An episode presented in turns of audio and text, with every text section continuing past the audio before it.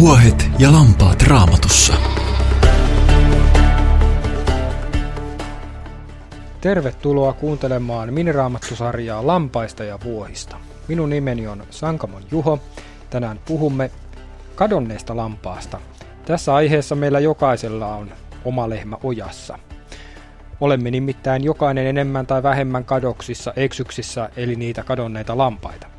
Meille jokaiselle kysymys siitä, etsiikö hyvä paimen omaansa, on valtavan tärkeä. Jumalan ensimmäinen ja tärkein kysymys koko Raamatussa on, missä sinä olet? Jumala ei kysy tätä poliisina, joka jahtaa rikollisia. Jumala kysyy sinun perääsi, missä sinä olet, hyvänä paimenena ja rakastavana isänä. Jumala kaipaa lastaan ja lammastaan. Tuo Jumalan ensimmäinen kysymys, missä sinä olet, kuuluu halki koko pelastushistorian. Se kuuluu profeettojen suusta. Jumala julistaa profeetta Hesekielin kautta, minä etsin itse lampaani ja pidän niistä huolen, niin kuin paimen pitää huolta lampaistaan, kun ne ovat hajaantuneet hänen ympäriltään, niin minäkin pidän huolen lampaistani ja haen ne turvaan kaikkialta, minne ne sumuisena ja synkkänä päivänä ovat kaikonneet. Mutta kaikkein voimakkaimmin tuo Jumalan kutsu kuuluu Jeesuksen sanomassa, en minä ole tullut kutsumaan hurskaita, vaan syntisiä.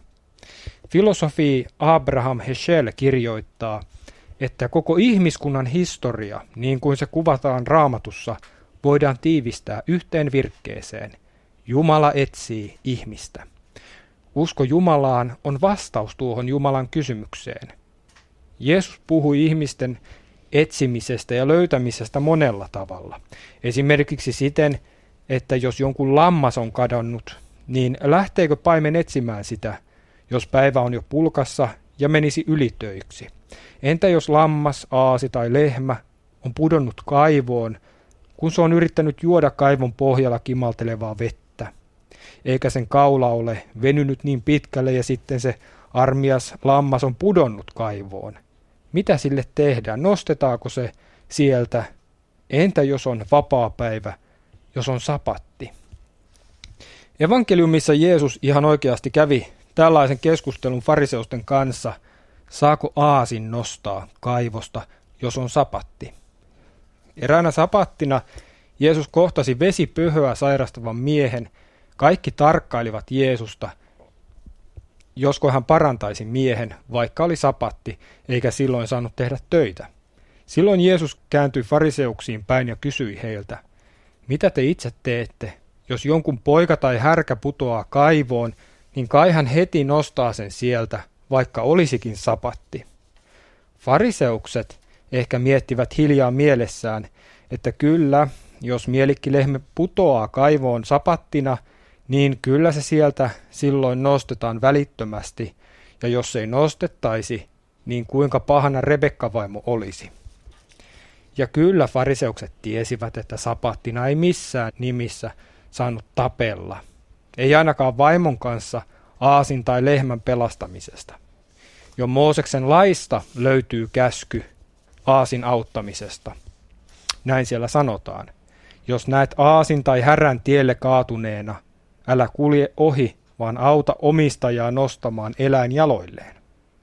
Voimme kuvitella, että fariseukset purivat kiusaantuneena huultaan, tietäen, että Jeesus oli oikeassa.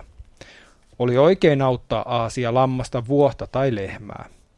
Tosin Jeesuksen aikana juutalaisuudessa vaikutti myös yksi paljon tiukempi uskonnollinen lahko, nimittäin Kumranin essealaiset.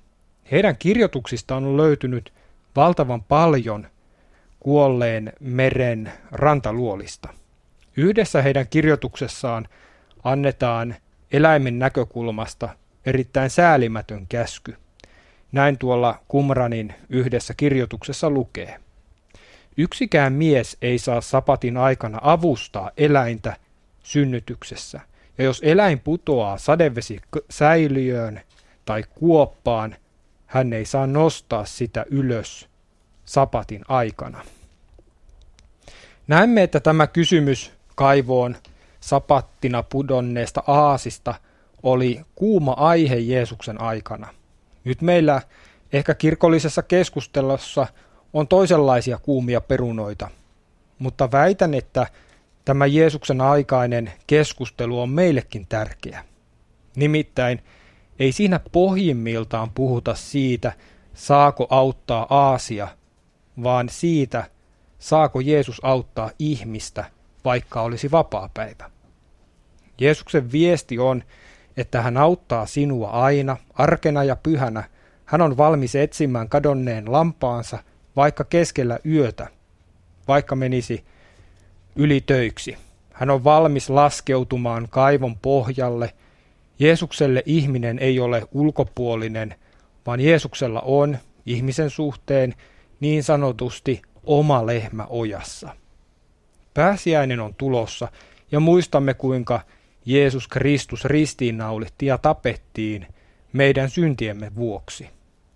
Jeesuksessa me näemme kirkkaasti, kuinka Jumala haluaa etsiä, kutsua, kantaa ja pelastaa meidät ihmiset kaikista kadotuksista.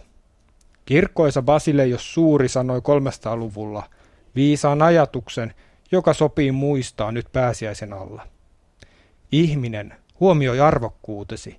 Muista hinta, joka sinusta on maksettu. Katso sinun lunastuksesi hintaa ja ymmärrä arvokkuutesi. Ohjelman sinulle tarjosi Koneketonen Oy.